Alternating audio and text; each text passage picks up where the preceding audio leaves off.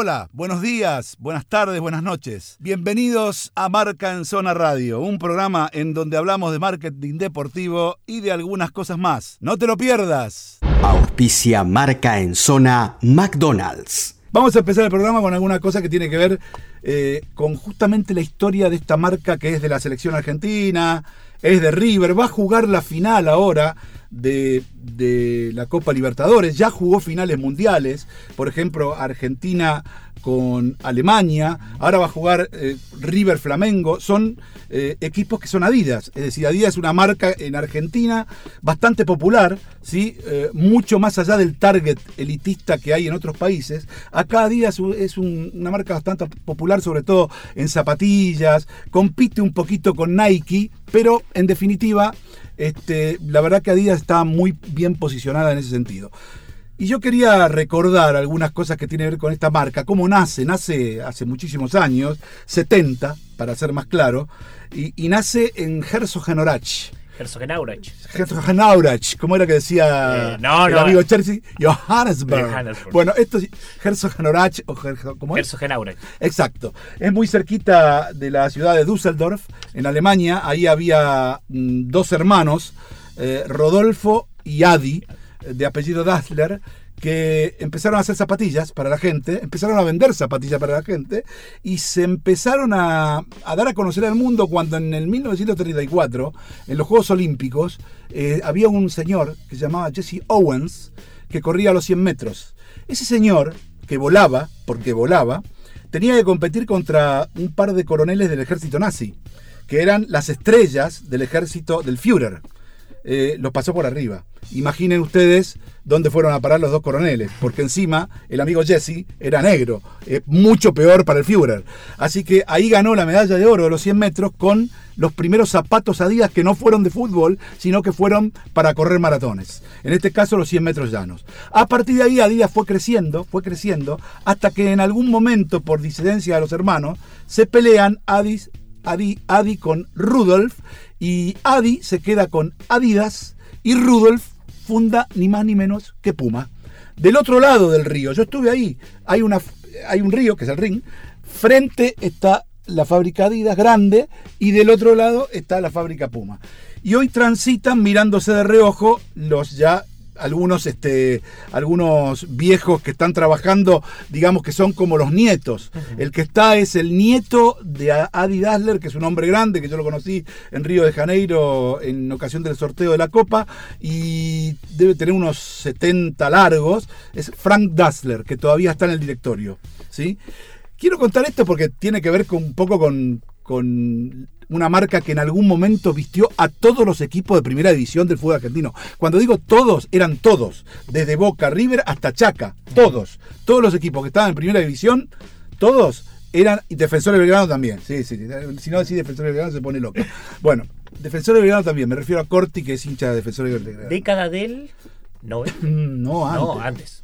80 y pico por ahí. Ok, Ahí estaba en ese momento la firma Gatic, claro. que era la firma que tenía eh, La licencia. La licencia. Y de eso quería hablar, de la fidelidad que tiene que ver con Adidas, por ejemplo, en un caso personal, ¿no?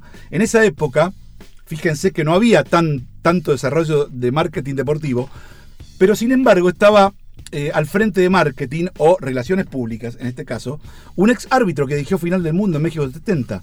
Me refiero a Ángel Norberto Coereza. Coereza manejaba todo eso en Gatic, manejaba todo eso en Adidas y tenía en relaciones públicas a un exjugador de Almagro que se llamaba eh, Querido.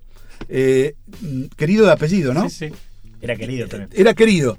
Y este chico le planteó eh, a, a Coereza la necesidad de tener una afinidad con la prensa. Algo así como los influencers ahora que aparecen Claro. en los medios y que se ponen el gorrito, esto. Bueno, pero en ese momento era la prensa, la prensa escrita, sobre todo la prensa de la radio, la prensa de la tele. Sí, sí. Bueno, a partir de eso, eh, Héctor Querido empezó a buscar diferentes periodistas referentes, y algunos no tanto como yo, y les empezaba a regalar una vez por año una caja inmensa con todo tipo de mm, productos Adidas, desde zapatillas, camisetas, camisas, lo que ustedes quieran.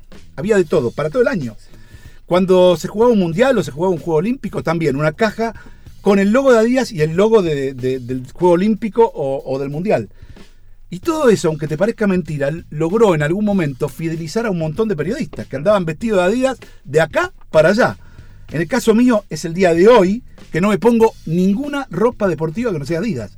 No porque me pague Adidas, que tengo excelente relación y además muy buena relación de marca en zona con Adidas, sino porque me quedó de esa época que cuando yo era una rata de puerto, ahora soy una rata de ciudad, ¿eh? por lo menos me vestían. ¿Sabés lo que significaba eso a la edad que yo tenía, que me regalaran zapatillas de Adidas gratis? Era un sueño. No era zapatilla, era todo, absolutamente todo. Era un sueño. Por eso quería digamos, este, dar una vueltita a este mundo de Adidas con estos 70 años y con todo lo que pasó por acá, pues me parecía una linda historia para cortar. Además, como soy el único viejo choto de acá, lo puedo decir, ¿no? Y, y qué lindo vínculo tiene Adidas con Argentina, porque me acuerdo en el Mundial 2006, Sí. vos estuviste, Sí. Herzogenaurach fue la sede de, de Argentina, de Claro, exactamente. Que le den esa ciudad a, a alguien como Argentina era muy importante. Que además eh, eh, conocer esa sede que es recontra futbolera y esa sede tiene, por ejemplo, al que le gusta el fútbol y es medio enloquecido los botines, las pelotas. Vos entrás y tenés todas las pelotas que hay de, de todos los mundiales, de todas las copas, las camisetas de todos los equipos campeones del mundo.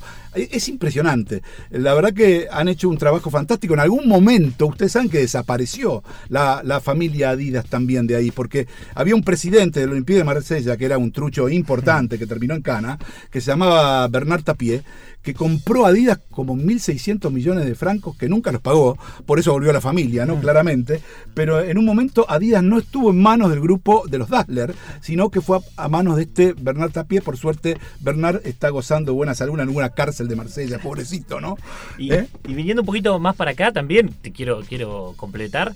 37 años con River, Sí. o sea, un vínculo extenso y, y Ya está en, edad- de merecer. Sí. Sí. Y algo importante que, bueno, también hablaste de el, el día que, que Adidas cumple 70 años, lanzó las camisetas eh, en diferentes puntos estratégicos de Sudamérica, Claro. con, el Flamengo, con Flamengo y River. con San Pablo, Con San Pablo también. sí, claro. con San Pablo también, eh, Independiente de Medellín, Sí. en Colombia, y River. Y River mañana va a jugar con la camiseta, mañana porque hoy ya es sábado, Sí. el sábado, mañana a jugar con esta camiseta, que pronto vamos a hablar un poquito más sobre Ah, sí, por ahí la podemos tener para regalársela a nuestros Siempre, oyentes. siempre vamos a poder tenerla. Muy bien, qué bueno esto, qué bueno esto.